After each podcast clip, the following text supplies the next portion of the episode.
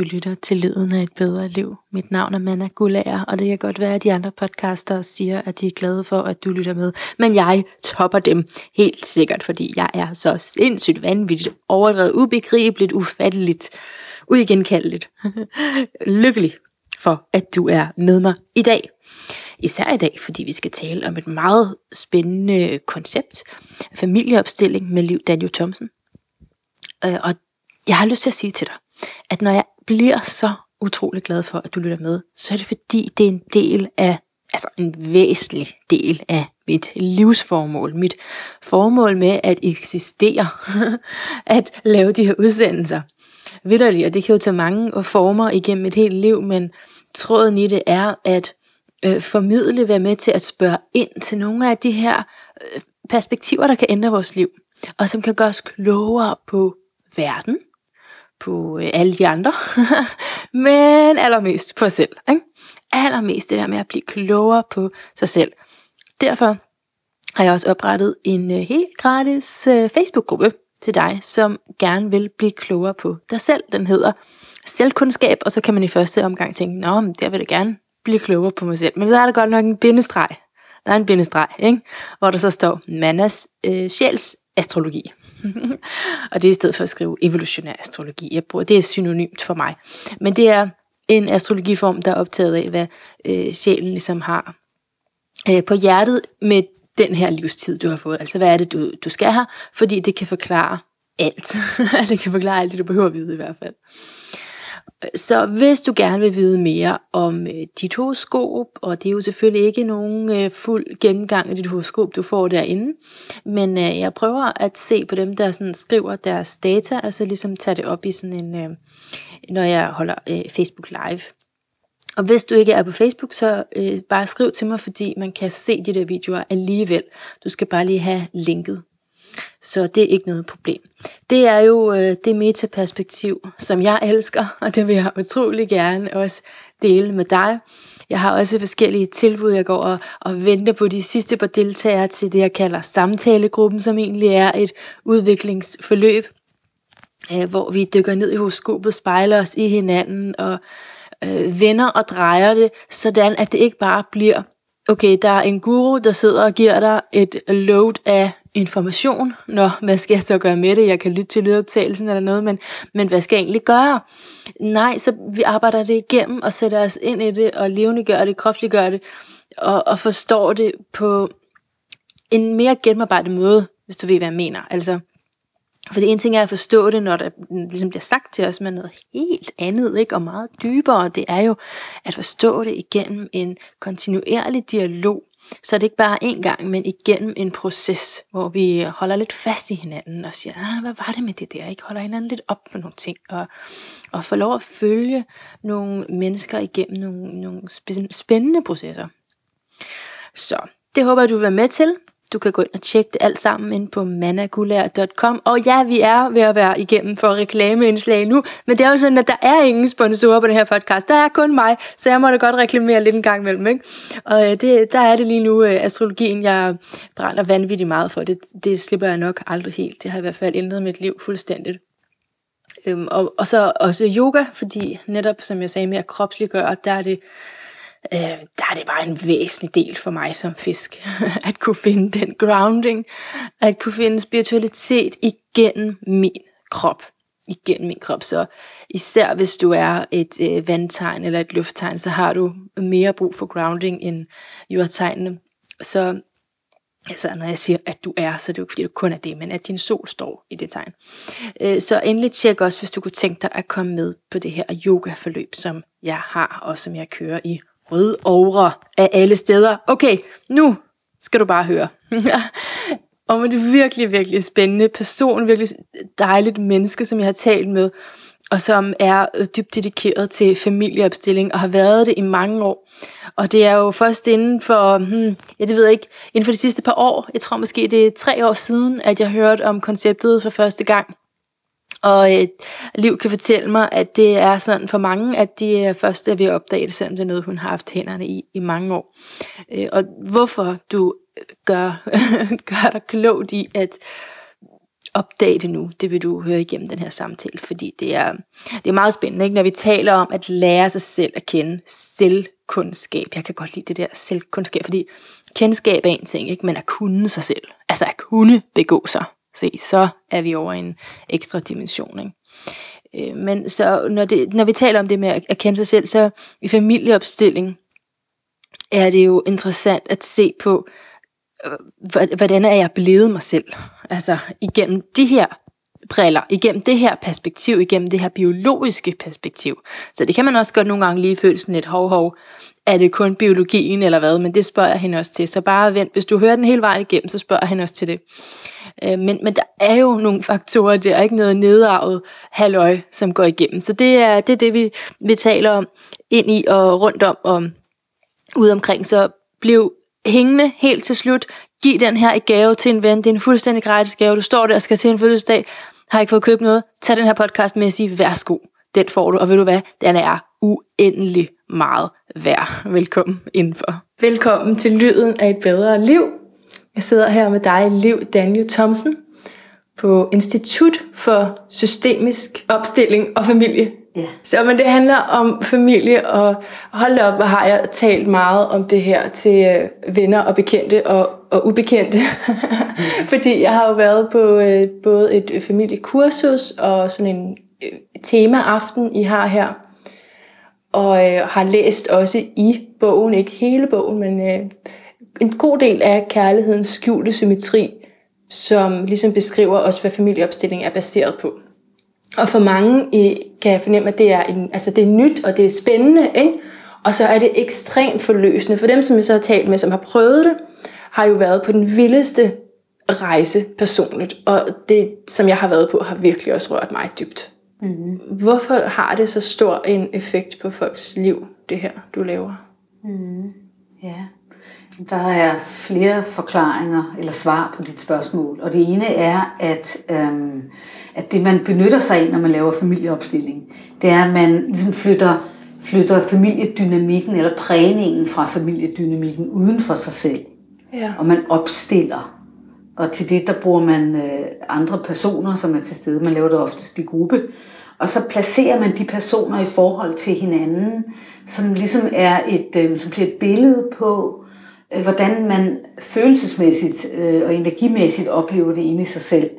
Og så bliver det så konstalleret af de her personer, man stiller op. Og det kan for eksempel være, hvis det er ens barndomsfamilie, man arbejder med, så øh, en selv selvfølgelig, som også bliver valgt som, vi kalder det en repræsentant øh, for, for en selv, og så ens far, ens mor og ens søskende. Og så placerer man dem øh, på en måde, som ligesom viser den dynamik, og de relationer, og hvem der var tæt på hinanden, hvem der var langt fra hinanden, hvem der ikke var der, hvem der var optaget af andet. Altså man laver sådan et billede, og så sætter man sig ned, og så kigger man på det billede udefra. Og, og, og det er i sig selv stærkt, ligesom at se sin egen familiehistorie på den måde udefra. Yeah. Men det er ikke det, der giver folk altså decideret lys i øjnene, når de fortæller, at de har lavet familieopstilling. Fordi det er som om, at de personer, der er stillet op og er repræsentanter, at de på en måde får adgang til sådan en kollektiv øh, database, ja. nogle, øh, nogle informationer, som på en eller anden måde er tilgængelige. Mm. Og, og, så, og så ser man ligesom, at det er fuldstændig som at se ens egen familie. Det er fuldstændig som at se noget af det, som er sådan de underliggende øh, forviklinger eller øh, problematikker eller sådan noget, de bliver tydelige. Og det øh, er det er stærkt, også fordi det er temmelig intenst. Øh, ligesom at, at ens egen selvfortælling, den ligesom også bliver anerkendt, altså i gåseøjne, ja. øh, ved at man kan se det uden for sig selv. Og så folder man så processen ud. Eller jo, folder den ud, ja. Så hvis for eksempel, at man, man slås med dårlig selvværd, øh, så er det interessant at se, hvordan relationen er imellem øh, en selv og i allerhøjeste grad sin mor, men selvfølgelig også far ind i det. Øh, og så går man længere bagud. Fordi hvis en mor har været påvirket og har haft svært ved at være nærværende, har slået med depression eller mm. haft afhængighed eller mm. noget af den stil, så har hun jo ikke kunne være mor sådan 100% på den mm. måde, som barnet havde brug for. Fordi hun har været for tynget yeah. af noget selv. Yeah. Og så kigger vi på, hvad kommer hun fra? Hvad er det, hun har med sig? Og så er vi nysgerrige på, jamen, hvordan var det for hende at være barn i den familie, hun blev født ind i. Så vi stiller faktisk næste generation op, også ved brug af repræsentanter. Og det er så det, der er interessant, at repræsentanterne kan tjekke ind i det, du kalder det kollektive ubevidste. Ja, ja, ja. Og så fortælle en historie, som de ikke kender. Fuldstændig, ja. Fuldstændig. Ja, det ligger som sådan en slags øh, viden i et, ja, vi kalder det det vidende felt, øh, som, som på en måde er sådan et, et øh, hvad skal man sige, sådan en, en, en måde, at vi mennesker har adgang til informationer, som mm. vi, altså det er ikke noget, der kan måles og vejes. Nej, nej. Det, er, det, det lyder ofte meget mystisk, når man fortæller det, og folk de tror, det er sådan meget spirituelt og sådan Det gjorde jeg de første gange, ja. Det er det faktisk ikke. Det er en Nej. meget, meget, meget jordnær og konkret måde at arbejde på Ja. som på en måde bruger noget, som, altså vi spiritualiserer det ikke, Nej. fordi det er fuldstændig unødvendigt. Man kan mm. bruge det her med børn, man mm. kan bruge det med øh, unge mennesker, der har det svært og så videre. Det, altså formålet er, at mennesker skal komme et andet sted hen. Det er Ja. det, der er formålet. Åh, det kan jeg godt lide. Ja, Ja, så vi fortaber os ikke så meget i, gud, hvor er det dog fuldstændig fantastisk øh, højspirituelt, fordi, Nej. fordi det er det ikke. Og man kan, man kan også forklare det.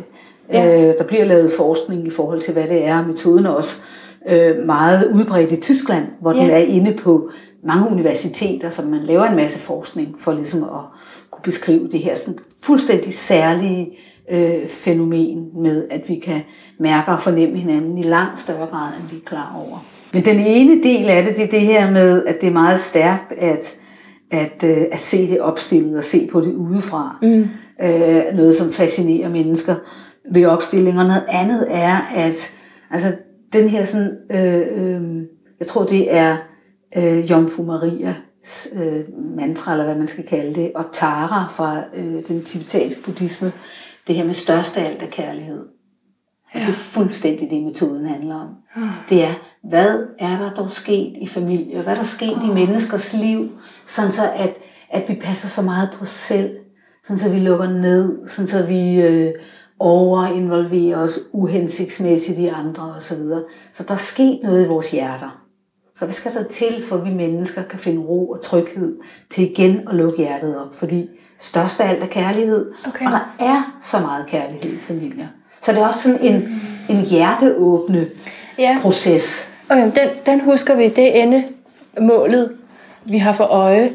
Men inden vi når dertil, så er der jo et stort fokus på slægt. Ja. Og hvordan slægten, også som vi ikke kender, har påvirkning Ja. på vores liv. Ja. Hvad er det, det handler om? Hvorfor? Altså, altså, jeg har lyst til at spørge dig, om der overhovedet er nogle problemer, der er individuelle i den her tankegang. Mm, jo, det er der selvfølgelig. Det er der? Okay. Ja, det er der selvfølgelig. Okay. Altså, man kan have, øhm, man kan være udsat for, for øhm, øh, svigt i ens eget liv. Altså sådan en, en, en ting som en bilulykke for eksempel, har jo alvorlige konsekvenser.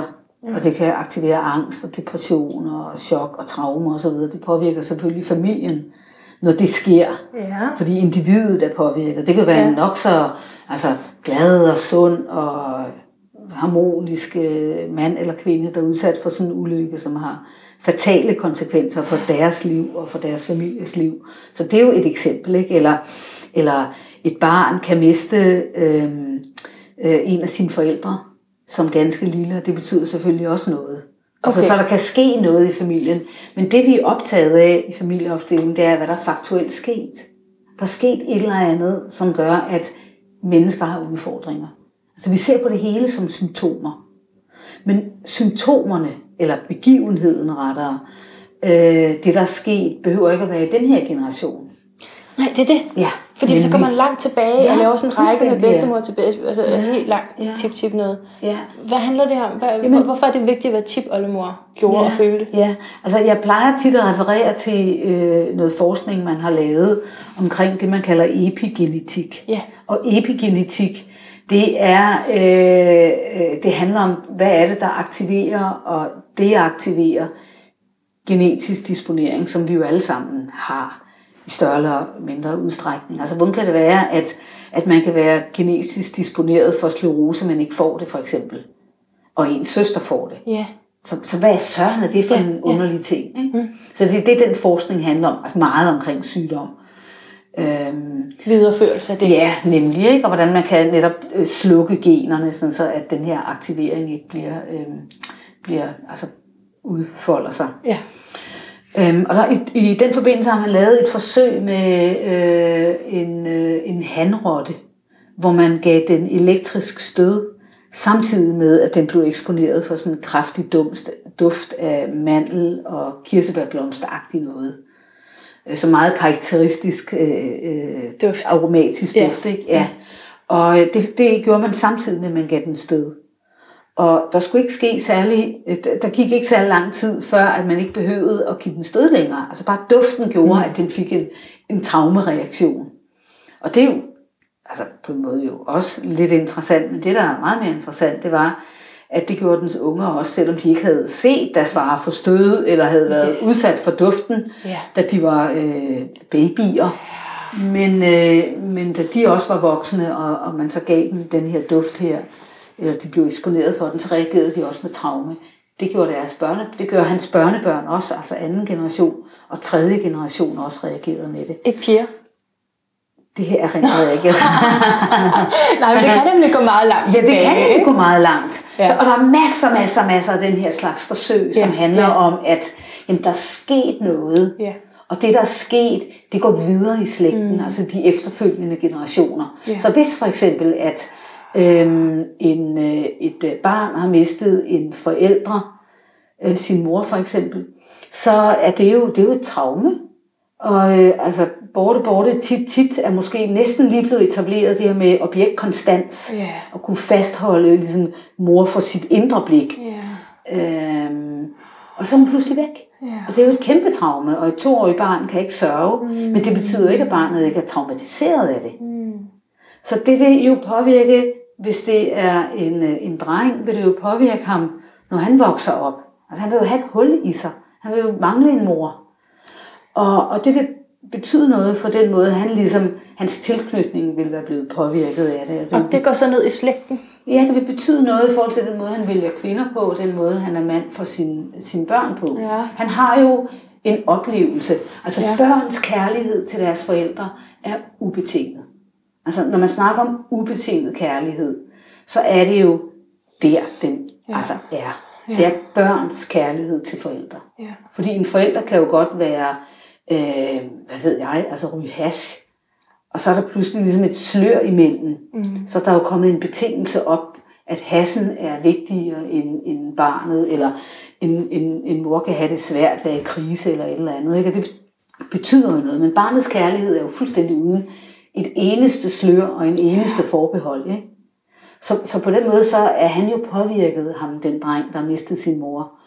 Øh, og det kommer til ligesom at påvirke den måde, fordi han vil søge, ubevidst vil han søge efter sin mor i sin parforhold, desværre. Kommer sådan noget i spil, ikke? Jo. Og det vil også betyde noget i forhold til den måde, han er far for sine børn på. Så det vil sige, at næste led også bliver påvirket af det. Klart, klart. Fordi de øh, er født ind i en dynamik med en far, der har et, et sådan eksistentielt hul i sig, og, og øh, forsøger at kompensere for det, sådan, medmindre han virkelig har arbejdet med det, for det kræver det jo, ikke? Og hvis man så ikke kender sine rødder, så kan der være sket sådan nogle ting der, som man ikke er klar over, men som man stadig går og og bærer rundt på og Ja. lever ud. Ja, fu- det er fuldstændig. Altså ligesom de rotteunger, de vidste jo ikke, at deres oldefar var. Nej. udsat for, for stød, når han fik duften. De reagerer bare på duften, ikke? Jeg ved bare, den duft kan jeg ikke ja. lide. Nej, nemlig ja. Og, og det aktiverer angst og ubehag, ikke? Ja, ja. Så, så på den måde, så er, der, så er der sket noget i familier. Altså, vi, vi arbejder med det, vi kalder øh, genogram, altså stamtræ, når vi ja. laver familieopstilling. Så hvad der er sket i slægten, sådan helt faktuelt, det er vi meget nysgerrige på. Er der nogen, der har mistet deres forældre i en tidlig alder? Er der nogle børn, der døde? Fordi det betyder selvfølgelig noget for en, en kvinde, hvis hendes første barn er afgået ved døden. Mm. Øh, øh, altså vuggedød, eller Ja, ja, ja. en uønsket øh, sen abort. Øh, hvad hedder det? Ja, tab barnet sent, ikke? Og sæt, at man ikke ved det. Og selvom, ja, det er fuldstændig... Sæt, man, man står der, og I siger, nu skal vi lave et slægtstræ, og man aner ikke noget. Nej, det er tit, man ikke ved noget. I dag er det jo i hvert fald, ikke? Ja, det er meget almindeligt. Ja, også tidligere, for der, ja. altså, hvad der ikke ja. foregår ligesom, hjemme hos herre fra Danmark, det er jo ja. ikke små ting. Nej. Men, men sådan noget som tab og dødsfald, er der nogen, der har været deprimeret, er der selvmord i slægten, er der misbrug, er der afhængighed. Men hvad så, hvis man ikke ved det? Ja, Kan, Ja. ja. kan familieopstilling stadig ja det gøre kan man noget? sagtens, ja. Det er bare interessant for at forstå sig Ja. selv, for Så de mere mennesker, man der har mulighed for Ja, det. ja, ja. Jeg plejer at sige, snak, snak endelig. Altså spørg og undersøg med familien, Ja. når man stadigvæk har dem. Ja, inden de dør. Fordi på Ja. et eller andet tidspunkt, så er de væk, eller man er selv væk. Ikke? ja. Og hvis man selv er væk, så er det selvfølgelig ligegyldigt. Ikke? Men ellers, det er vældig interessant at lave sådan en stamtræ. Men hvis man ikke ved det, så kan man sagtens bruge det, vi kalder det vidende felt, som jeg nævnte, Ja. øh, nævnte tidligere. Ikke? Så man sagtens stille repræsentanterne op, fordi det er jo i os. Ja. Altså, Så vi kan ligesom forære den viden. Ja. ja, så kan man se det i en opstilling. Ja. Så, åh, der er så mange ting her i liv, jeg skal spørge dig om. Men tilbage til den her baby, som har, du siger, en ubetinget kærlighed, også et ubetinget øh, behov for at modtage kærlighed, ikke også? Altså ja. også fuldstændig overladt til, at der ligesom er en, der besvarer mine behov. Fordi noget af det, jeg kan huske fra dine kurser, det er, at du taler meget om ansvar. Ja. Og meget om, jamen prøv at høre, nu er du blevet voksen, fordi en ting er, når vi er små og, og er overladt til de voksnes øh, barmhjertighed. Ikke? Men så bliver vi så voksne, så bliver vi over 18, og så kan vi komme til at bebrejde dem alt muligt. Mm. Og så siger du, det skal man ikke. Nej, altså, det lykkes i hvert fald ikke noget. Nej. Altså, det kan godt være, at man har brug for at gøre det i en periode af ens liv, men det er ikke der, forløsningen finder sted. Fordi det, det, vi kan se, altså vi har været optaget af, hvad er det, der gør, at tingene går videre i generationer. Og den ubetingede kærlighed, et barn har. Fordi et, et barn har brug for at blive taget sig af af sine forældre. Ja. Og, og, og, og børn, de har brug for, at mor og far, de er trygge og de er gode. Så, så barnet vil, vil på en måde introducere, altså trække ind i Ja. sig det, som altså forældrenes uro, eller altså de regulerer sig efter forældrene, mm. Mm. hvis man kan sige det sådan. Og det vil sige, at at øh, sådan en, en, en forestilling, øh, et, et li, helt lille barn har, som ikke er op i hovedet kognitiv, fordi den kognitive del af hjernen bliver først modnet, som man kalder det, ved en to, toårsalderen deromkring. Øh, men inden da bliver det bare ligesom taget ind i, i deres eget system, fordi de har brug for, at mor og far har det godt. Det kan man jo se, når man ser, hvordan børn i, i misbrugsfamilie på en eller anden måde forsøger at tage sig af det hele. Og, altså børn er jo eminente til det. Så, så, så det er egentlig os selv i barndommen, der har taget øh, et ansvar på os. For mor skal have det godt, for far skal have det godt, for far og mor skal være sammen, for far og mor skal have det, være glade for hinanden osv. Øh, eller barnet stiller sig imellem. Barnet er lojal ofte med den forældre, der har det svært. Øh, nogle gange kan det også være omvendt, men altså børn er jo simpelthen så lojale. Men så sidder man så der, eller det kommer du måske Ja. til nu. Jeg vil ikke afbryde dig. Ja, Kom. så, så, så da vi var helt, helt, helt små, ja. har vi taget nogle af de her sådan, mønstre på os. Ja. Og det vil sige, at, at øh, vi bærer på noget. Og da det ikke er vores, det lyder måske sådan lidt, lidt øh, abstrakt, men da det ikke er vores, men det hører til hos vores forældre. Ja. Altså vores mors ensomhed for eksempel. Og Ja. vi forsøger ligesom at gøre hende glad. Og sådan, så vi ligesom har taget det på os. Men vi har ikke gjort det fra et kognitivt sted, det vil sige, at vi ikke rationelt kan huske det. Mm. Øhm, så så, så øh, når vi bliver ældre, så bliver vi øh, irriteret på, at hun ikke øh, altså, er gladere, eller gør nogle ting, eller hun ikke ligesom er anderledes. end- Det kunne hun virkelig er. være fedt, hvis hun Fordi- var anderledes. Og lidt Ja. bedre rollemodel. Ja, og- nemlig ja. Og så lever vi i sådan en underlig forestilling om, at, øh, jamen altså, at når bare hun bliver anderledes, mm. så bliver alting godt. Mm. Og, og, og den, og den øh, dynamik, den tager vi også med og lægger oven på alle vores øh, andre relationer. Mm.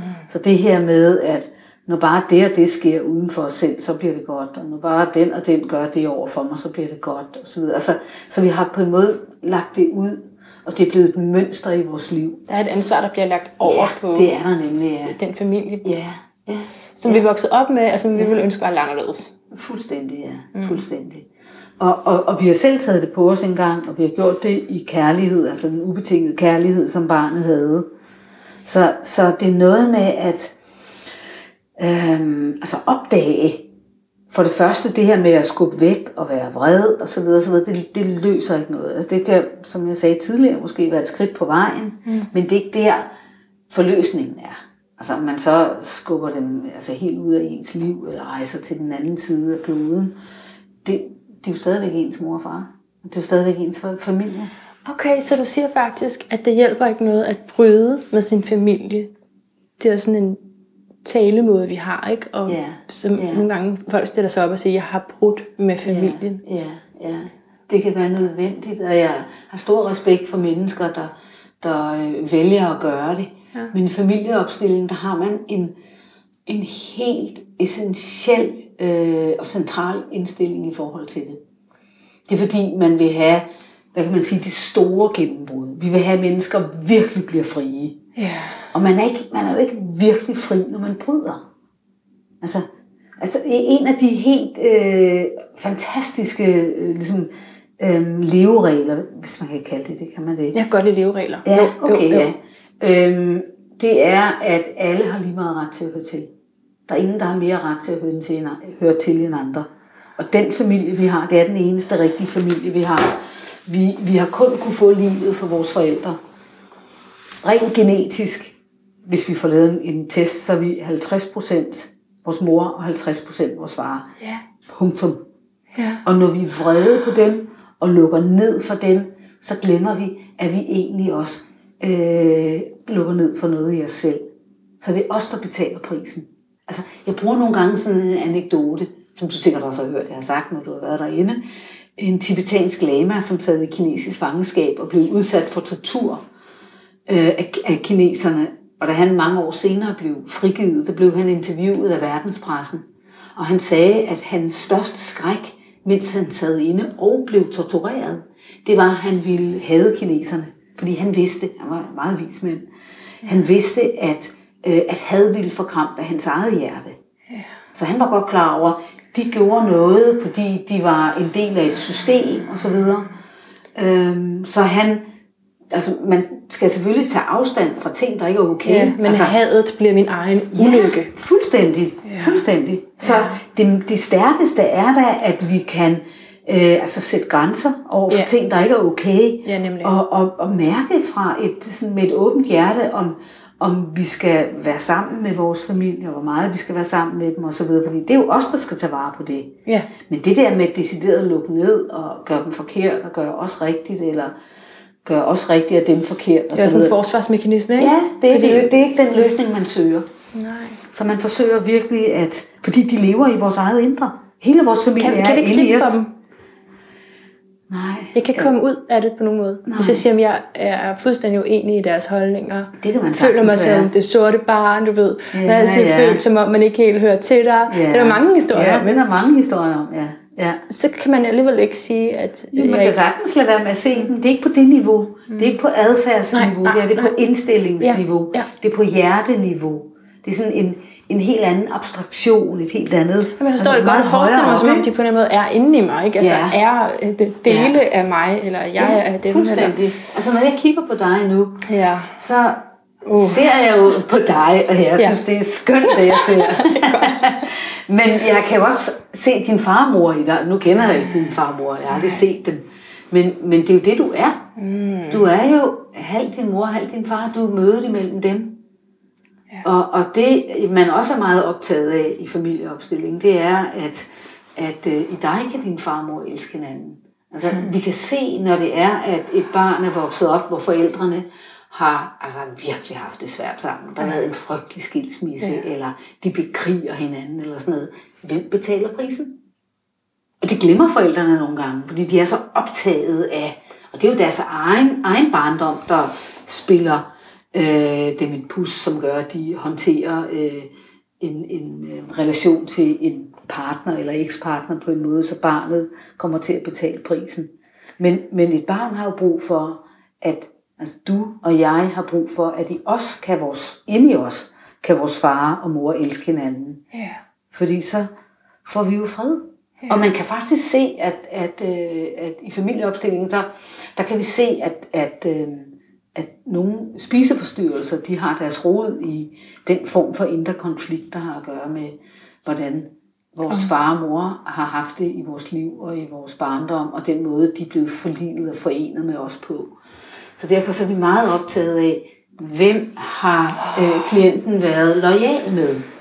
Sidder der sådan et gammelt, ubevidst lojalitetsmønster, som der nogle gange gør? Ja. Så derfor så stiller jeg nogle gange spørgsmålet, som nogle gange er fuldstændig ligegyldigt, men nogle gange så det her med, var du fars pige, eller var du mors pige? Ja. Hvordan havde du det med din mor? Hvordan havde du det med din far? Hvordan havde dine forældre det med hinanden? Det er så interessant. Fordi sikke nogle historier, der gemmer sig i det. Netop igen, fordi børn er så lojale. Og i familieopstillingen vil vi sige, at, at grunden til, at tingene går videre, det er, fordi barnet tager det ind. Altså, barnet forsøger at zone alt det, der er ude af balance. Men det er også det, der bliver vores udfordring i livet. At vi, vi har ligesom det hele inde i os selv. Det er bare så vildt, så dybt det går, det her. Ikke? Mm. Og meget af det foregår så på et ubevidst plan. Er vi ja. enige om det? Ja så man er påvirket af det uden at vide. Altså noget, som jeg også kom til at tænke på, når du taler om, hvad hedder det, introjektion? Introduktion. En, introduktion, ja. ja altså man, der er projektion, hvor man ligesom sender det uden ja. for sig selv, ja. og introduktion, hvor man trækker det ind i sig selv. Akkurat. Ja. Og, ja. og der har jeg har jeg kunne mærke sådan en, en skam og en skyld, som jeg godt kan placere nogle begivenheder på, hvorfor mm. jeg har, men som jeg, hvis jeg går tilbage, jamen det var der også lidt før det, det var der også lidt før jeg gjorde det, altså yeah. kan du se, hvor det bliver svært at vide, yeah. hvad startede egentlig, fordi yeah. hvis man føler sig skyldig, så kommer yeah. man måske også til at gøre sig skyldig i noget, ikke? Jo, nemlig, altså, ja. Det forstærker yeah. sig, så nogle gange yeah. så er, at ja, så ved man ikke helt, hvor det stammer fra. Så jeg Nej. kan rigtig godt genkende det der. Yeah. Både det ubevidste og det, som så bliver bevidst, fordi det møder en som ydre begivenheder. Ja, ja. Og det, det, det er et meget pudsigt fænomen, øh, det som du lige refererer til, at altså, det er ikke usædvanligt, at når at man laver en opstilling, eller når mennesker laver en opstilling, at så responderer dem, der er opstillet som repræsentanter i vedkommendes opstilling, de virkelige personer responderer. Så derfor er der en, en kollega ja. til mig, som hedder Albrecht Mare, som sådan er, har været med helt fra starten med metoden. Den, er, ligger, den blev etableret for 35 år siden eller sådan noget. Og langsomt er blive mere og mere kendt. Så en af mine kolleger tilbage derfra, øh, han, øh, han plejer at joke med at sige, lad nu være med at slukke mobiltelefonerne. Det plejer man jo altid at sige på kurser. Husk nu at slukke ja. mobiltelefonen. Ikke? Ja, det synes jeg nok. Fordi det er så interessant at se, når man laver sådan en opstilling, som virkelig går ja. dybt. Og det handler om, at ophæve og opløse det spøvl, der er i vores relationer. Come on! Ja, altså, ja, ja. på en eller anden måde få sat et punktum og komme videre. Så slip det nu. Så ringer de. Så er det, det, det er altså ikke usædvanligt. Det er virkelig interessant. Ja. Ej, min far, som jeg ikke har snakket med i 10 år, han har lige ringet til mig. Mm. Eller øhm, min søn, han har lige spurgt, øh, mor, hvordan har du det? Jeg har bare mm. tænkt sådan på dig. Mm. Eller et eller andet i den stil. Ikke? Det, ja. det er så interessant at se øh, hvad, der, hvad der sker. Og jeg har også tit oplevet i forbindelse med opstillinger, folk, folk får nogle nye øh, indsigter og erkendelser, altså ser tingene på en helt anden måde end den selvforståelse og selvforklaring, som vi render rundt med, øh, og selvforsvar og hvad ved jeg, ikke? som er vores ligesom, narrativ, vores konstruktion af, hvordan familien har været. Ja. At det er som om, at når vi arbejder med ligesom at opløse den, fordi der er jo lige så mange måder at opleve en situation på, som der er personer, der oplever den. Ja. Der er lige så mange måder at opleve, hvordan familien er, som der er medlemmer af familien, og hvem har sandheden. Mm. Altså, der er jo, det er jo multiple sandheder, man har med at mm. gøre. Ja. Jo, jo. Og når man fordyber sig ind i det, så er det som om, at der på en eller anden måde opstår noget den måde, man har det med, med, med mennesker på. Man forstår og ser tingene på en fuldstændig anden måde. Og hvor man så kan sige, før sommerferien øh, var Tanja Eskesen gæst i den her podcast, hvor hun nævnte, at morforholdet var, eller er det vigtigste. Mm. Er du enig i det? Ja, på mange måder er jeg enig i det. Ja, det har en helt, helt særlig betydning. På godt og på ondt? På godt og på godt. det er jo selv, der gør det ondt. Okay, ja. Ja, men, men det er jo det her med, at altså i familieopstillingen, der siger vi, prøv at høre, Altså, vi har de forældre, vi har. Og vores forældre er de eneste rigtige forældre for os. Fordi vi er 50-50, som jeg sagde tidligere. Ikke? Ja. Så på den måde, det er de eneste rigtige forældre. Det, det er omsonst at kæmpe imod det. Fordi det er dem, vi har fået livet af. Ja. Så, så tak for livet øh, på den måde. Og nu er det op til os, hvordan vi vil tage os af det.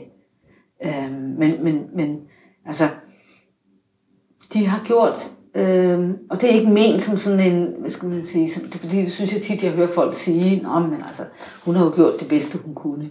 Ja. Nej, stop lige op. Nå. Stop lige op, fordi jo, selvfølgelig har hun det. Men der kommer fred i familien, når alle har lige meget ret til at høre til. Når vi kan lade vores mor være den mor, hun er, og vores far lade den være den far, vi er, uden at forsøge at opdrage dem. Altså, Det skal jeg lige forstå, for ja, jeg kan jo nemlig godt trøste mig med at sige, hun, de gjorde det så godt, som de kunne. Ja.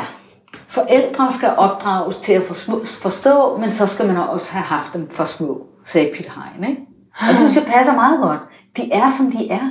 Hvorfor skal de laves om, for vi kan få det godt? Ja. Altså, når det er, at vi lader dem være dem, så er det et rigtig godt sted at stile imod. Ja. Og der er rigtig meget, man ikke kan arbejde med sin mor direkte med. Ja. Og så må man arbejde med det i nogle rum, som for eksempel familieopstilling. Fordi vores mor har også et andet sted hen i dag, end hun var dengang, at vi var spæde, og hun passede os. Hun har jo også, måske er hun blevet skilt og har mistet vores far, eller er nyforelsket, eller har fået tre andre børn, eller et eller andet. Hun er jo også en anden kvinde. Altså, vi har forandret os, hun har forandret os. Og hvad har det af betydning, siger du? Det er hun bare et andet sted henne. Så man kan ikke hæfte, hun kan ikke hæfte for den Jo, ballade, hun skal tage ansvar for det. Jo, det Ja. handler slet, slet ikke om, hun ikke skal hæfte for det. Fordi at hvis vi ikke har lyst til at se hende, fordi hun var altså slet ikke i stand til at tage os af os, fordi hun var så vred på vores far, og hun bare parkerede os hos ham, og hun var vild med en ny mand, hun havde mødt osv., det har der konsekvenser. Ja. Hun skal kunne rumme og bære, at øh, hun har givet øh, os nogle svære livsomstændigheder. Ja. Men livsomstændighederne er jo vores ansvar at tage os af. Hun kan jo ikke, hun kan jo ikke længere passe og pleje os, og hvad ved jeg. Fordi det, der skete, det skete. Det er den eksistentielle del af den her metode her. Fordi det er der jo også. Altså vores liv er, som vores liv er, og det er op til os at få det bedste ud af det. Hun kan jo godt undskylde, øh, og, og, øh, og, og det hun skal, hvis hun undskylder, det er ikke, at hun skal sige, åh, det må du altså undskylde, jeg gjorde det bedste, jeg kunne. Det kan vi jo ikke bruge til noget. Hun skal undskylde, hun skal virkelig anerkende, at det har været svært for os. Hvad skal man sige? Øhm, hun skal kunne bære den skyld, der er forbundet med det. Men hun skal sige noget. Hun skal sige, øh, jeg kan godt se, at du har betalt en høj pris. Og det må jeg lære at leve med. Øh, øh, Ja. ja, altså det, det er der, der er, det er det, vi har brug for meget mere, end at hun siger, "Åh, men undskyld, undskyld, og var jeg frygtelig, og det kan vi ikke bruge til noget. Bliver bare irriteret på hende, eller får lyst til at tage os af hende. Det er nemlig det, jeg synes, der er også Ja, ja, Der er interessant. en balance i det, der er Ja. vældig interessant. Ikke? Men, men der er lige en anden ting, Ja, der lige er lidt vigtig her. Det er, mm. så det ene det er det her med, at alle har lige meget ret til at høre til. Og vi har de forældre, vi har. Mm. Og det er de rigtige forældre. Altså fuldstændig altså, rationelt øh, hardcore logik. Det er det jo, ikke? Mm.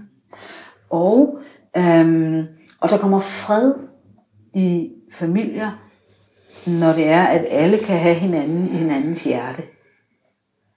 Og hvis det er, at vores øh, øh, bror ikke kan have os i sit hjerte, fordi han synes, at vi har gjort et eller andet, og vores mor, hun ikke kan, eller et eller andet. Altså, det skal jo ikke forhindre os i at kunne have dem i vores hjerte. Så, så metoden kræver også noget, men metoden kalder på, prøv at høre, vil du have et radikalt gennembrud? Altså vil du virkelig, virkelig et andet sted hen? Vil du stå i dit eget lys? Vil du øh, slippe øh, den skyld og skam, du bærer på?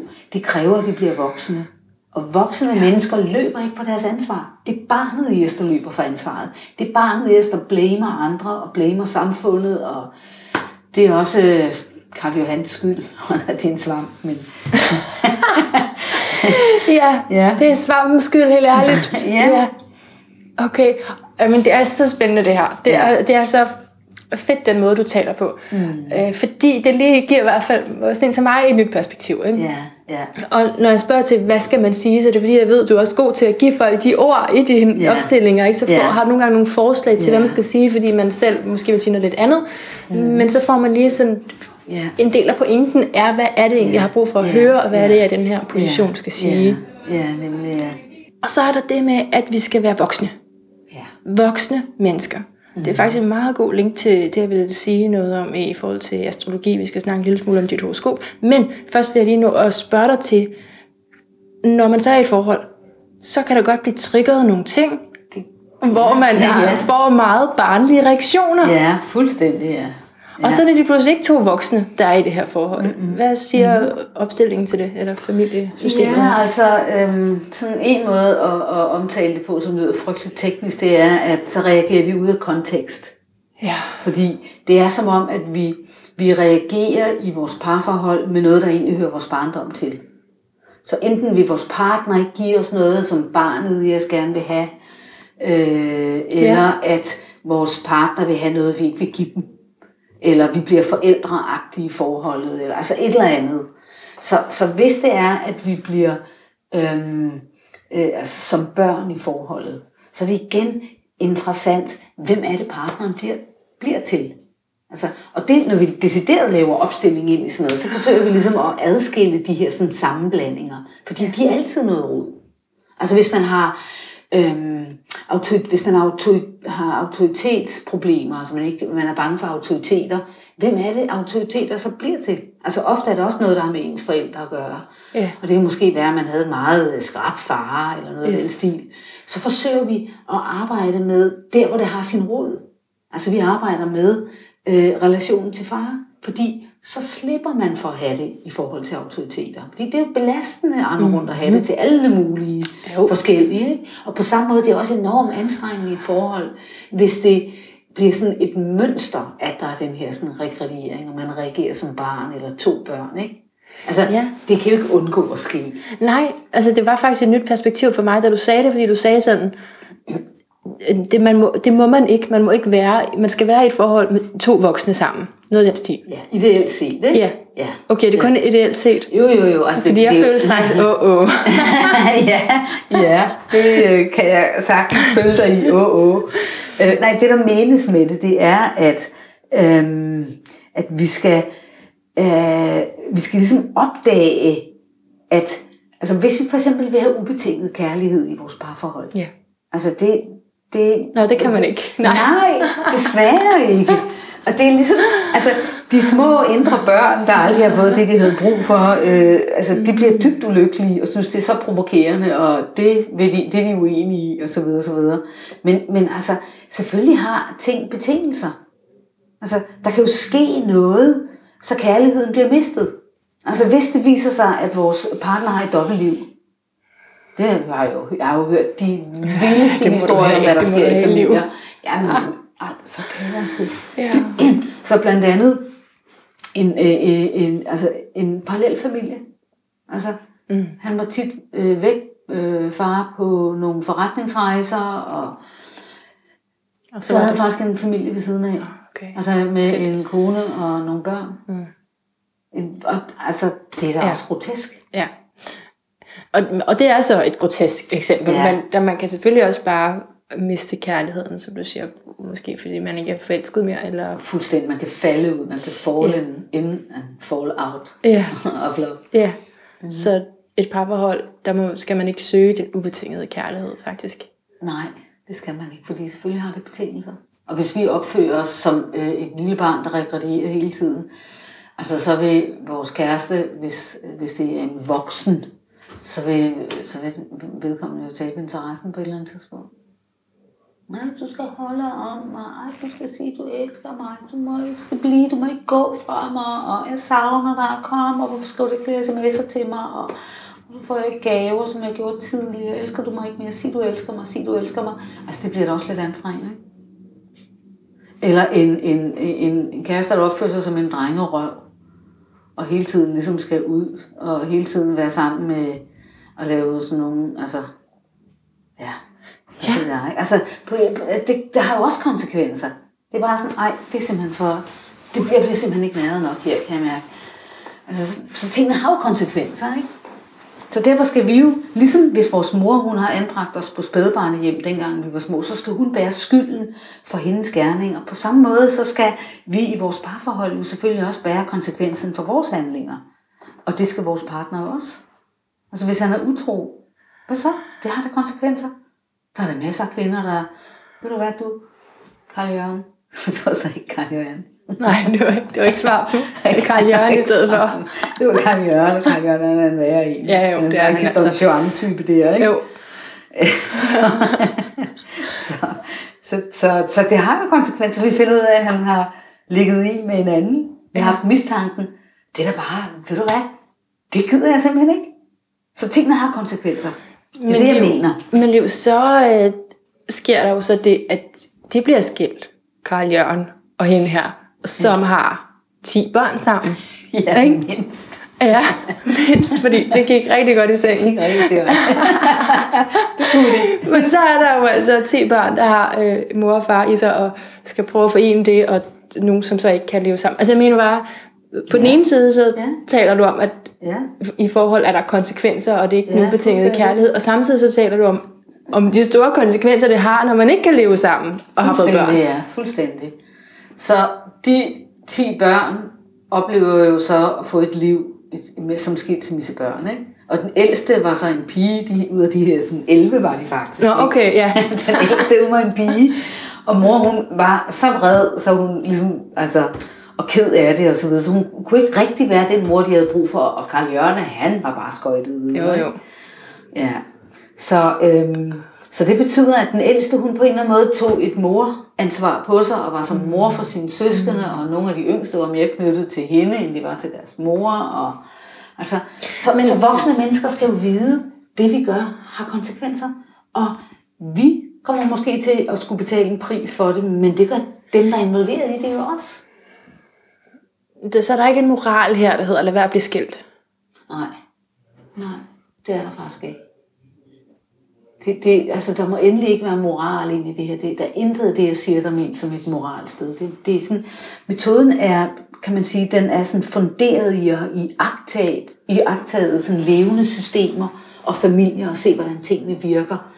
Øh, så, så skilsmisse betyder, at jamen, det har konsekvenser, men selvfølgelig skal to voksne mennesker, der er vokset fra hinanden, eller hvis det er, den ene er umoden, og den anden kan mærke, det, det er ikke den måde, vil leve mit liv på. Selvfølgelig har det konsekvenser. Det skal man tage vare på. Mm. Som voksne skal vi jo tage vare på det, og få et, et godt liv. Ja. Det er jo vigtigt. Det er vores mm. livsopgave, okay, kan man sige. Okay, okay.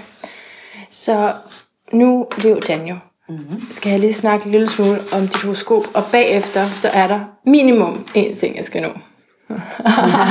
og det er i forhold til noget med, hvordan biologien spiller ind i det her. Altså for eksempel, hvis man er blevet adopteret, eller selv har bortadopteret, og øh, Ja. pleje, Ja, og nemlig, andre konstellationer Ja. i familien, hvor det ikke er Ja. biologisk. Ja. Så det, den kan du lige, du skal ikke tænke på den, du skal også lytte, men måske Ja. tænke på det, mens du lytter til det her. Ja.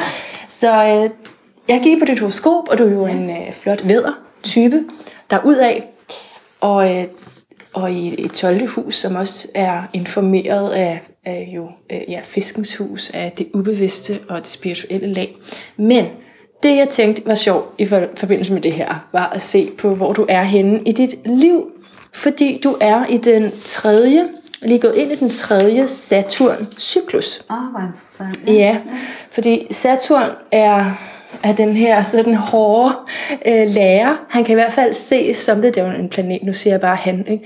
Ja, Øh, men der er det også lidt han over det. Det ja, det er lidt han over det, Ja, selvom det ja. faktisk er et feminint øh, tegn også. Um, men, men der er noget mester og noget mastery. Jeg kan godt lide det på engelsk. Mastery. Ikke? Ja.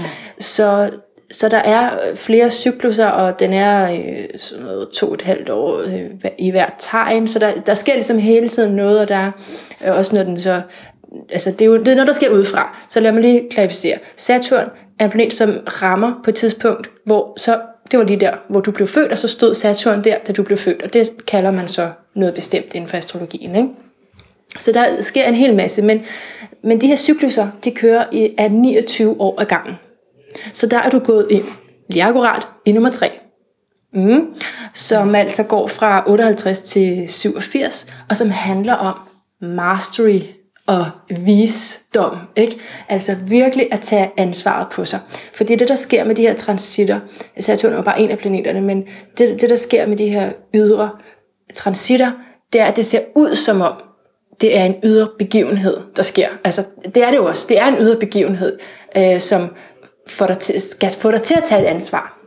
Men det handler rigtig meget om din reaktion på det, hvorvidt den begivenhed er meget hård, eller egentlig en udfordring, du godt kan overkomme. Mm. Så fordi, jeg startede med at sige, at det er sådan den her hårde lærer, det er fordi, det er sådan, det tit opleves, men hvis du er i alignment, hvis du er i integritet og er på det rette spor, så vil det bare være en udfordring, du ligesom, åh, den tager vi lige sådan en, man lige hopper over og videre. Øh, og hvis du ikke er, så kan det blive en øh, hård og lang proces, hvor du skal vikle dig ud af noget, for at komme endnu tættere på dit ansvar og øh, så et ekstra lag af din modenhed. Og det er også det her tredje cyklus handler om, hvor du skal omfavne at være en ældre. Altså på den bedst tænkelige måde. Mm. Fordi det, der jo også sker i den her alder, det er, at vi bliver, ikke bliver forældre for, men i hvert fald er nødt til at tage et ansvar for vores forældre, hvis mm. de stadigvæk lever. Mm. Og hvis ikke de lever, så kan det være nogle andre ældre. Altså det, det er sådan, der er virkelig meget styrke i, i den her alder, fordi du både er sådan overhovedet for, øh, altså sådan ned efter, ikke? at de unge ser op til dig, men samtidig så er det også dig, der har styrken til at gøre noget for, for de ældre, som ikke mm. selv kan klare sig. Mm. Øh, og så handler det også om tid, så man bliver inviteret til at sætte farten ned, fordi Saturn, Kronos, handler også om tid. Mm. Så, så virkelig, at der kan ske nogle ting, som gør i det ydre, hvor man er nødt til at finde ind til, okay, jeg er nødt til at at, at sætte tempoet ned. Og, øhm, og så er det også her, at der, man kan jo sagtens udvikle en ny karriere på det her tidspunkt. Det er jo meget interessant ikke? med sådan den tredje alder, og øh, hvad der sker, når man tjekker ind i den visdom, som en, en, altså en kombination på en lang erfaring. Ikke? Hvad, hvad den har at give ind i livet nu. Øh, hvad har jeg skrevet her? Jo, så er det også det, det her med, at døden fungerer, det at du kan se hen mod døden, det du kan se, det er en virkelighed nu, at så mm. hjælper det dig egentlig med at evaluere dine værdier mm. på en helt anden måde. I lyset af, at døden, den står lige der. Hvad skal jeg så nu? Ikke? Mm. Ja. Og så altså en kæmpe lærerrolle øh, bliver man typisk kastet ud i. Kan du genkende noget af det? Mm. Ja, det synes jeg godt, jeg kan. Altså, øh, jeg har jo virkelig taget på mig at sprede kendskab til den her sådan, øh, metode. Ja. Og jeg får sådan lyst til at sige, hør nu her, eller se nu her. Fordi at opstillingsmetoden har noget så praktisk, jordnært, konkret over sig. Mm. At det er noget, hvor man rimelig simpelt og enkelt og let faktisk skal skabe nogle nogle dybe forandringer. Man behøver ikke at forstå alle de her sådan, teorier, der er i det. Nej. Fordi det er det, når man lukker sit hjerte op, så er det det, der kommer til at ske af sig selv. Og det er ligesom, øh, man kan vel godt sige, at jeg har øh, erfaret, at det kræver, at jeg øh, altså sætter, altså øh, gør det med en anden form for øh, sådan klarhed eller målrettighed, end jeg måske har gjort tidligere. Autoritet også? Ja, en anden form for autoritet, ja. ja, ja og virkelig tager opgaven på mig. Mm. Og det har jeg også gjort tidligere, men nu kan jeg se, at nå, ej, fordi altså jeg har det jo ikke sådan, se mig, se mig. Altså det er slet ikke min måde Nej. at være i verden på. Jeg vil helst have, at man ligesom ser på nogle andre ja. egentlig i stedet for, ikke? Men, men når det nu engang er mig, der formidler det her budskab, så skal jeg jo ligesom også kunne, altså, skal jeg også træde frem, ikke? Og det, det har jeg så sagt ja til, så mm. med det, nu gør jeg så det. Mm. Øh, så det, det synes jeg også kendetegner øh, den her periode. Ikke? Jo. Ja, og, og også at jeg kan, jeg kan se, at øhm, mm, sådan tydeligere, hvad det er for nogle, nogle opgaver, der ligesom ligger på mig i forhold til at, at få, få skabt sådan et, et større øh, kendskab til, ja, til metoden her. Det er, sådan, det er sådan en helt klar og tydelig ting for mig i hvert fald, at jeg kan se. Ja. Og, og altså, ja, øh, jeg har jo masser af energi. Mm. Jeg har virkelig meget energi, energi det har jeg. Masser af energi. Ja. Og jeg har øh, så meget mod på ting, og jeg har sådan lyst til, mm. til ting. Altså, jeg elsker livet. Jo, livet er fuldstændig fantastisk. Ja, ja. Og, øh, og heldigvis har jeg så meget energi til, at jeg kan gøre de ting, Ja. jeg gerne vil. Så Ja. kombineret med, at jeg, at jeg øh, prøver ligesom øh, nogle nye udtryk. Fordi hvordan i alverden kan man nå mennesker? Yes. Der bliver jeg nødt til ligesom også at, altså nu med det podcast her, Ja. det eksisterede ligesom ikke for 20 år siden. Vel? Ja. Øh, Jeg tror, jeg startede med opstillingen i 98, det var ved, ved at være mange år siden, og der lavede man jo ikke podcast. Nej, nej, nej. Ja. Så, så ligesom også, at hvad det med webinarer og online kurser og sådan noget. Ikke? Så jeg prøver ligesom også at, at se om, om at få... Så det er nye udtryk, men det for den samme sådan sandhed og essens. Ja, helt som sikkert. du kender. Helt sikkert, Og det er også det, der, det viser jo også, at du er på rette spor, og du er, hvor du er i dag. Ja. Fordi ellers så kan det også, altså man kan faktisk jo også blive syg, og man kan få, øh, altså det er også noget med, det har en relation til ens knogler faktisk. Altså du Ja. skal leve Ja. det, du skal ind til benet, Ja, og ja. som en fysisk manifestation. Hvis man ikke gør det, kan man faktisk blive fysisk syg. Ikke? Ja, ja, ja, Så, øh, ja. Så ja, interessant, hvad det også Mhm. har handlet om af ydre ting, men det vel så, ja, som du siger, få det her op og stå. Det har Ja. været der, der hvor du så skulle møde Ja, op. for det her opstår, jeg tror mere, jeg vil formulere det som at, at, at sprede kendskabet Ja, til det ja, her. ja, selvfølgelig, ikke? selvfølgelig. Ja, det sende det ud i verden Jo. på en eller anden måde. Ikke? Jo. Jeg synes jo, det, altså, der var jo faktisk mange, der kender til det efterhånden. Ja, Det var der jo ikke, da jeg startede. Der var Nej. ikke en eneste, der jeg kendte vil, til jeg det. vil sige 50-50. Ja. Men, men 50 er også mange. Ja, det er virkelig fra, fra 50 er zero. også mange. Ja, fra det er zero. mange. Ja. Altså, vi var Ja. ganske, ganske, ganske få. Altså, Ja. Øhm, ja. Åh, det er jo. Jeg kan, jeg kan simpelthen snakke så længe med dig, og jeg har også bedt dig om at komme igen i podcasten, fordi øh, der er mere også fordi du, der er noget med nogle indianere i dig også og sådan noget. Ja, Ikke? hvordan det? Jamen, er der ikke? Med, det har jeg hørt sådan et rygte om, Nå. at noget med indianerne. Nå. Er der nej, ikke? Nej, nej ja, jo, altså jeg har været meget optaget af shamanisme. Nå, det var det. Ja, ja, på den måde.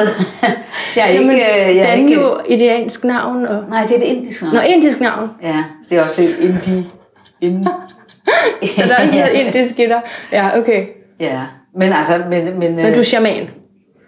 Nej, det vil jeg ikke sige, Nej, jeg er. nej, men har været har shamanismen. Ja, Ja. jeg synes, shamanismen er fantastisk. Og astrologien. Ja, astrologi. Men altså, jeg Kan du se, hvor spændende du er? Men, men, men øh, det med shamanismen Ja. og opstilling er jo fuldstændig fantastisk. Man kan lave de mest, altså, ja, jeg er nødt til at bruge ordet powerful. Mm. Altså virkelig nogle fantastiske, fantastiske opstillinger, når man fletter shamanisme og, og øh, opstilling sammen. Fordi du har Det nogle er rit- ritualer. Det, er- det bliver mere rituelt, det man laver yes. i opstillingerne. Ja. Og i, inden for shamanismen har man jo respekt for ældre. Så du snakker om alt det her med Sati- Saturn, øh, øh, øh, hvad hedder det, transiten Ja, og så videre, ja. det er, altså, det er, man, man, man falder på knæ. Altså, det er så fantastisk. Men det er jo virkelig råber vigtigt, fordi jeg har også Virkelig været bange for, om du skulle tænke, altså hvad du skulle tænke om, at jeg sådan siger, at du er gammel eller noget. Men det er jo i, i Ja, ordets bedste Ja. betydning, ikke? Ja, Men så, ja, det er jo igen perspektiv, Jo, at den ældre er jo faktisk den, der har visdom, ikke? det, det passer fuldstændig det, du siger. Jeg kan virkelig genkende ja. det fra mig selv. Der er også en anden bevidsthed, at jeg... Altså, nu er jeg jo så velsignet, at jeg har al den her sådan, energi, ikke? Øh, så, så jeg har... Altså, ja, Ja, det er bare fordi, du virkelig meget livsappetit, ikke? Og, Ja. ja. og lever godt og sundt, Ja. ja. har et godt liv og alt det der, ikke?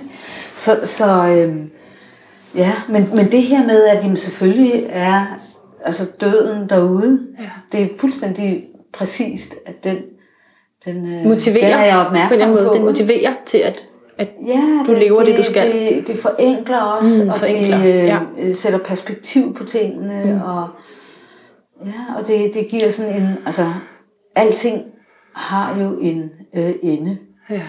Hvis man kan sige det sådan. Ja, den øh, første temaaften, jeg var om, var jo om døden, altså Ja, det var meget rigtigt, voldsomt. ja. Og, og, Ja, ja. Eller det var, nej, det var ikke voldsomt, det var faktisk fedt, at der er nogen, der Ja. tør tale om det. Ja. Og det tør I her.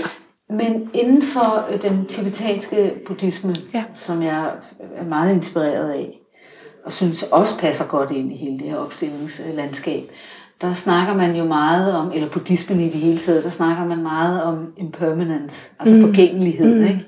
Jo. Og, og, og vi glemmer, at vi er forgængelige. Altså vi glemmer, at alting, alting ophører. alting har en afslutning. Ja. For at nyt kan ske. Og der er sådan cykluser øh, i livet, og ja. øh, der er liv, og der er død, og der er ja. nyt liv, der genopstår osv. Så, videre. så, så det er også det perspektiv, jeg synes, mm. der er så interessant.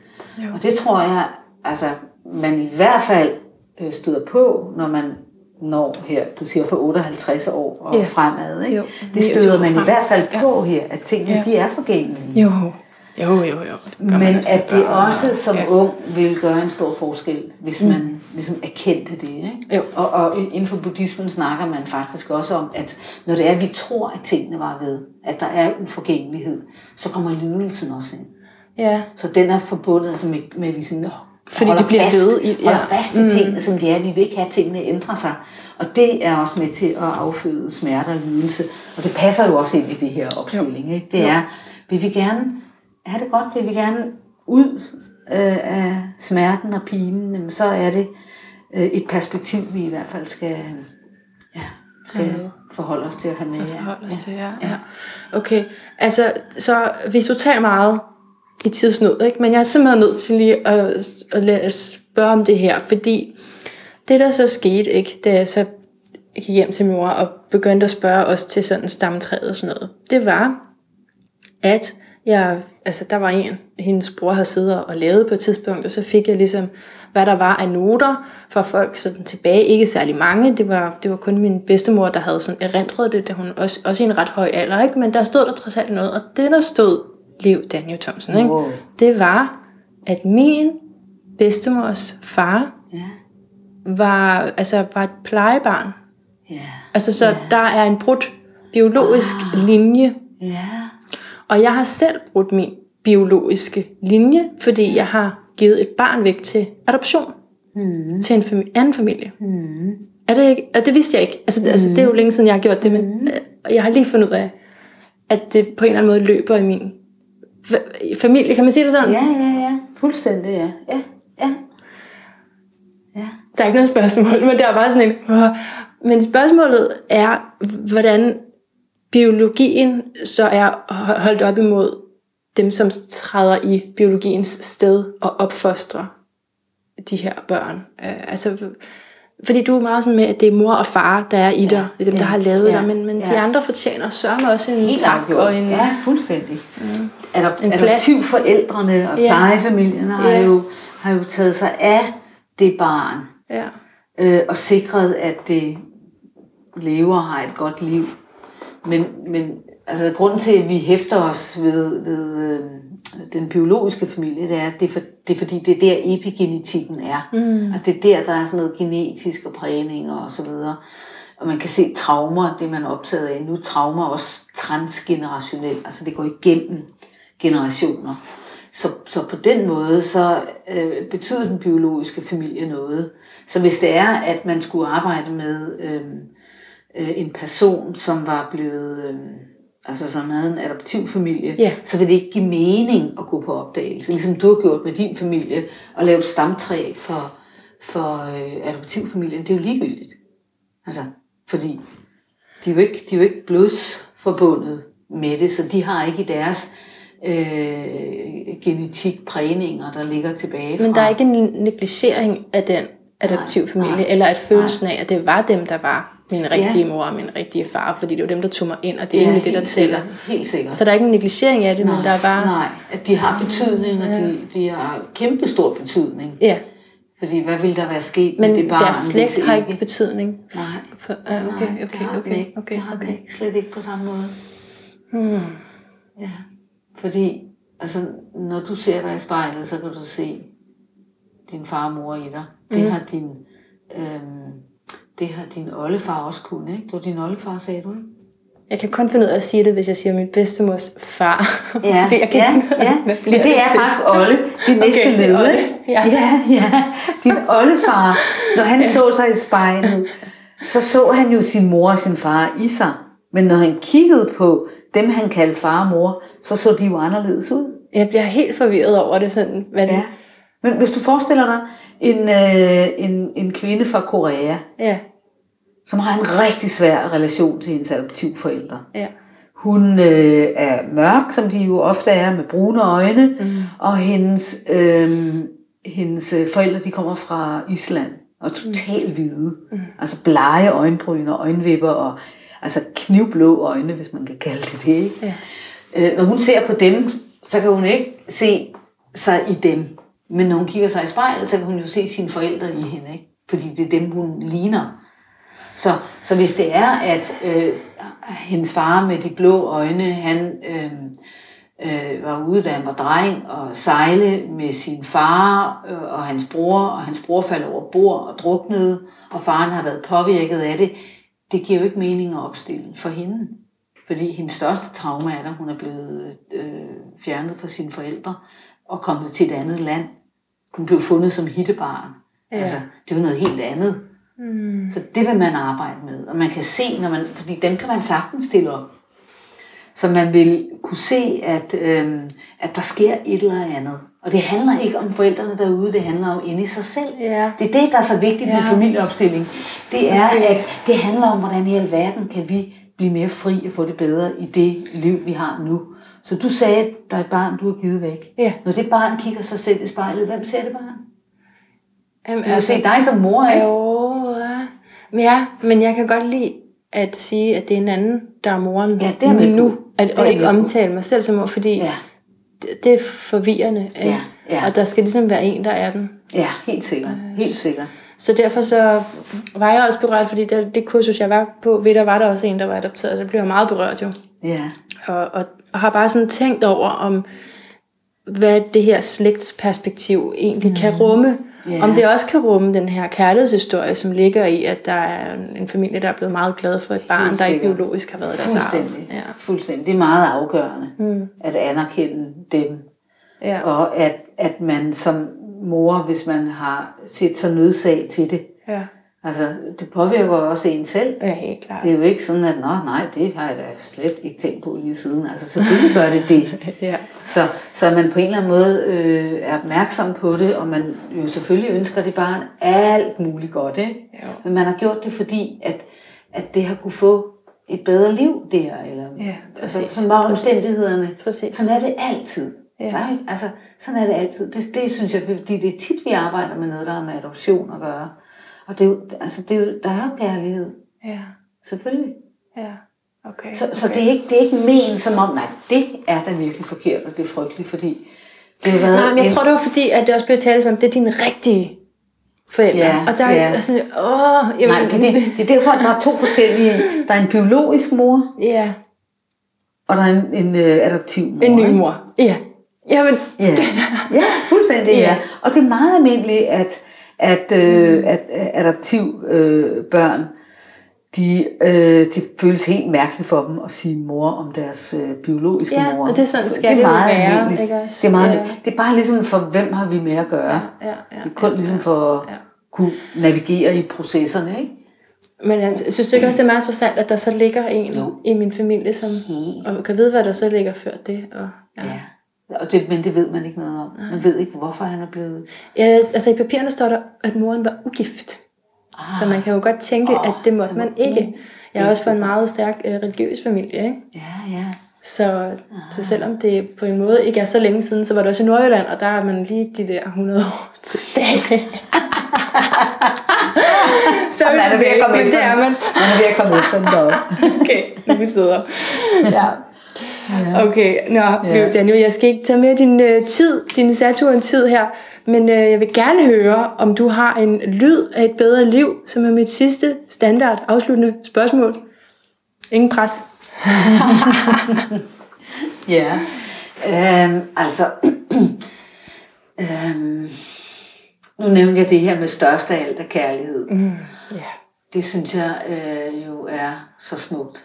Det var også, hvad Peter Bastian han kaldte sin bog, øh, inden han døde. Ja. Et, en samtalebog med Thor Nørtrænder, ja. som øh, jeg synes er meget øh, fantastisk. Øhm, og og det, det det, vi forsøger. Altså, det, det handler om, hvordan i alverden kan vi, hvordan kan vi lukke vores hjerter op igen? Mm. Hvordan kan vi sætte et punktum? Hvordan kan vi... Altså, ja, hvordan kan vi... Øh, komme hen et sted, hvor det er, vi kan vi kan lægge det bag os, som vi skal lægge bag os, og tage det ind, som vi skal tage ind.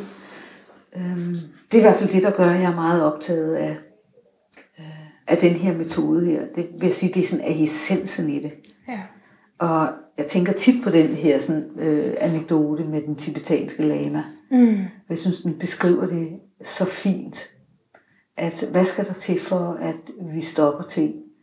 Og at øhm, altså vrede og had øh, og altså, der skal ingenting til, før det ligesom avler hinanden. Så det, det er noget af det, som så hvis jeg skal kort svare, mm. det var måske lidt abstrakt. Ja, det er fint. Ja, men det synes jeg er Lyden, helt... lyden er den største kærlighed. Ja, det er at, øh, at lukke vores hjerter op. Mm. Der, er ingen, der er ingen, altså det handler ikke om, hvad nogen skal gøre, noget bestemt skal ske derude. Det hele ligger inde i os selv. Vi har, yes. vi, kan, vi kan få lige præcis det liv, vi gerne vil have. Ikke et eller andet gloværdigt, der ligger derude, og så skal det og det ske, og så skal man også lige vinde i lotto, og Oh. alt det der. Det er slet ikke det, det handler om. Mm. Det, der handler om vores egen, altså dyb fred i os selv, og en kærlighed, der både strømmer ud og ind. Altså det er det her med, at det findes i os selv, kimen er i os selv. Jeg elsker det. Ja, så falder det hele på plads. Det er fuldstændig, altså det er helt fantastisk. Lige det hele falder på plads. Så er det bare, som det er. Lyden af et hjerte, der åbner, Ja. så det hele falder på plads. I love it. Tusind tak for Ja, det her liv. Ja. Det står også i Bibelen i øvrigt, det der største af alt er kærlighed. Ja, ja, det står nemlig også i Bibelen, det er rigtigt. Ja. Men også i Peter Bastians bog. Ja, ja. Begge Har du læst steder. den? Øh, Jeg tror faktisk, jeg har den, ja. Ja, Og jeg har læst øh, i den. ja. Han, han blev jo kristen faktisk. Det er lidt Ja, det, er- interessant. ja, det, er- ja, det er meget det her. Men det er en anden. Af hjertet tak, fordi du har lyttet med helt til det sidste, og du er her endda til aftroen. Tusind tak. Det, det er jo næsten som om, at du er så god en lytter, at du også går ind og skriver en anbefaling ind på Facebook eller på iTunes. Det vil virkelig være skønt. Nu er det jo sådan, at jeg går og har planer om at flytte til Podimo. Jeg har ikke sådan officielt sagt det nu. Jeg har heller ikke sagt det lige nu, vel? Der er jo ikke så mange, der hører den her outro, så du er en ud af, jeg ved ikke, tre eller sådan noget, der får det ved øh, før tid. Men Planen er, at jeg arbejder hen imod at uh, skulle på Podimo. Der skal lige underskrives en kontrakt. Og hvad så tænker du, hvad er det der Podimo? Hvad er det nu for noget på, at hun skal på? nej, nej, altså det er en ny platform. Det er Netflix for podcastere. Så det er sådan en platform, som rigtig mange vil komme ind og gå ind og tilmelde sig. Og du vil naturligvis også gå ind og tilmelde dig den. Det kan jeg fortælle dig. Jeg er astrolog, jeg kan fortælle dig om din fremtid, og jeg kan fortælle dig, at du helt sikkert går ind og tilmelder dig på Podimo. Du kan gøre det allerede nu. Øh, de har en hjemmeside, så kan man skrive sin mail op. Så får man vist nogle mails. Øh, jeg har ikke fået en endnu, men på et tidspunkt får man en mail. Og så bliver det til en app, som jeg har forstået det, som, man, som er gratis, og du kan blive ved med at være gratis, og så kan du høre noget, nogle ting, nogle øh, podcaster, afsnit og sådan. Og så kan du også betale et eller andet beløb, og så kan du høre mere. Og så er det jo sådan, at jo flere af mine episoder, og hvis du hører dem fulde, fuld længde, så får jeg sørme også nogle monitos for det på sigt. så det glæder jeg mig til. Det vil jeg synes var meget fortrinligt. Det vil min husleje synes var meget, meget fortrinligt. Nå, men øh, ja, så okay, jeg kan overhovedet ikke huske, hvor det her kom fra. Lige pludselig begynder jeg bare at tale om noget, jeg ikke har skulle stå frem med endnu, egentlig at sige. Der kommer. Jeg har tænkt mig at lave sådan nogle videoer om det, og, og, og forklare, hvordan du finder på det og sådan noget. Men anyway, det er noget af det, der ligger øh, i fremtiden. Øh, ja, så indtil da. Nå ja, det var bare det. Nu kan jeg huske det. Det var fordi, det var fordi jeg sagde, at du skulle anmelde det inde på iTunes. Så tænker jeg, det er faktisk måske ligegyldigt, fordi den bliver taget af iTunes. Så gå ind og anmelde det, review det, ind, anbefale det for pokker, inde på Lyden af et bedre livs Facebook-side. Ikke Facebook, det kan man da stole på. Det ændrer sig der aldrig, vel? Håber vi ikke. Men i hvert fald, så gå ind der, fordi der så er der sådan en, en offentlig side, som hedder anbefalinger, og så kan de andre se, okay, hende der kunne rigtig godt lide det, ham der elskede den, så er det også noget for mig. Ikke? Godt. Så når det så er sagt, så øh, er jeg uendelig glad for, at, øh, at du bare er her, uden at øh, der skal være noget krav om at prøve at få andre med, fordi det er jo sådan set bare, det er jo bare dig, det handler om. Det er dit liv, det handler om. Og det spreder vand, hvad hedder det, omvendt. det spreder ringe i vandet, at du arbejder på dig selv. Så ja, igen en invitation til at gå med ind i den der selvkundskabsgruppe på Facebook. Er du ikke på Facebook, er du rimelig træt af, at jeg taler så meget om det. De burde betale mig et eller andet, ikke? Så er der mit nyhedsbrev, Manna News, og, og så er der det allerbedste, du kan gøre, og det er at komme med til mine live arrangementer. Jeg har nævnt samtalegruppen i introen. Jeg kan lige nævne den igen. nej, nej, og yogaforløbet, og jeg har egentlig mere. Så har jeg en hel masse talkshows, øh, simpelthen, øh, i september, oktober, november. Der har jeg talkshows, øh, så gå ind og, og book din billet allerede nu, fordi det er så hyggeligt, når der er nogen med, og man skal interviewe, at der så lige er nogen, der sidder og holder energien og har et spørgsmål eller tre. Ikke? Så, øh, og hvad har jeg ellers? Jo, så du kan også få lagt et horoskop ved mig. Helt simpelt. Du kan få lagt et horoskop ved mig. Og det fører mig til den sidste ting, jeg skulle sige. Fordi der var jo oprindeligt kun to ting. jeg skulle sige, den sidste ting, jeg skulle sige, det var, at øh, okay, det var lidt svært her med at beskrive altså, det er jo lidt udfordrende for mig at, at tale om nogle af de her ting, som lige skal til at igennem og ud af min mund, så nyt er det stadigvæk for mig, ikke? Øh, med den her livscyklus og den sidste Saturn øh, transitrunde, og, og, og, og fordi jeg kom til at tænke på, hvad hvis man slet ikke ved, hvad en transit er? Altså det, ideen er, at vi hele tiden vibrationelt bliver påvirket af planeternes positioner. Og altså sådan, altså så, åh, så kan vi jo gå snakke om astronomi og astrologi, ikke? men altså i astrologien, der er det geocentrisk forstået, sådan så at det hele tiden er fra jordens perspektiv. Så, så det er fra, hvor planeterne er i forhold til jordens perspektiv. Øh, og det gør man selv og ser på, okay, dit horoskop, der stod planeterne fra jordens perspektiv de her steder, og nu står planeterne så de her steder, og hvordan påvirker det sig hinanden. Det er sådan, man gør. Og det er ret vildt, hvad man kan se. Det er ikke det, jeg går mest op i, for det, jeg går mest op i, det er personlighedsstruktur og din indre dynamik, og hvad, din, altså dit indre univers, hvad du er lavet af, din, din grundstruktur, ikke? Øh, din karakterdannelse. Fordi det, mener jeg, er den største det påvirkning af fremtiden. Altså det, det er sådan, du determinerer fremtiden. Det er ved at gøre dig til, til hvad end du gør dig til hver eneste dag. Og hvad end du også løsriver dig fra, apropos min egen historie der om bortadoption, altså det ligger i fortiden, ikke? Okay, så hvad gør jeg så med det? Det, det er jo et godt eksempel på noget, du ikke bare kan sige, om det er fortid. Det er, ligesom, det er der ligesom også i din nutid, det bliver ved med at være der, men hvordan forholder jeg mig så til det, hvordan ser jeg på det, hvad for et perspektiv kan jeg lægge ned over det, eller absorbere det ind med, altså integrere det i mig igennem, øh, for at, at, det, at det ikke bliver sådan noget, jeg ligesom tillægger en, en forkert del af mig, hvis du kan følge mig. Så anyway, det er det, jeg går mest op i. Det er simpelthen øh, karakterdansen, kan du sige. Men det er også interessant, fordi hmm, den der karakter er jo blevet dannet på et tidspunkt, da planeterne stod på et bestemt tidspunkt, og på et bestemt måde, og nu står planeterne så på den her måde. Ikke? Hvad gør Uranus lige i øjeblikket? Hvad gør Saturn lige i øjeblikket? Og, og, og, og, og hvad betyder det så for mit liv? Hvad er det, jeg særligt jeg skal være opmærksom på? Og, og der, der, der kan jeg rigtig godt lide at tale om de her livscykluser, øh, som øh, Liv Danius så, så fint derinde i omkring, øh, altså med at, at virkelig at master noget. Ikke? Virkelig sådan at have, at gå igennem et nyt niveau af modenhed. Så på, og, og sådan er der igennem livet øh, samtlige aldre, hvor du er i en bestemt, altså du er jo hele tiden i en livscyklus, kan du sige. Men øh, ja, det, det er også virkelig interessant del af astrologien. Så man også på en måde sådan kan sige, okay, det er ikke bare mig. det er virkelig rart. En virkelig rar del ved astrologien, det er, at du siger, det er ikke bare mig. Eller, eller også kan du sige, det har hele tiden været mig. altså, der er en eller anden form for bekræftelse og validering i, synes jeg, astrologien at hente. Og, og, og så især i de her runder, hvor man siger, det var min Saturn-runde, det er jo lige der omkring 29, så hvorfor var det hele så vanvittigt? Jamen, det var altså fordi, jeg, jeg går igennem det her, og det gør alle. Men lige præcis for mig, så er det så sådan her ud. Okay, ikke mere snak. Jeg har snakket så rigeligt. Tusind tak, fordi du lyttede med. Del den her episode med dine venner, og øh, gå ud og finde ud af, om det der familieopstilling er noget for dig. Liv Daniel er i hvert fald et meget fantastisk menneske, og jeg kan varmt anbefale hendes kurser også. Indtil vi høres ved igen, gentænk alt. Måske især din familie.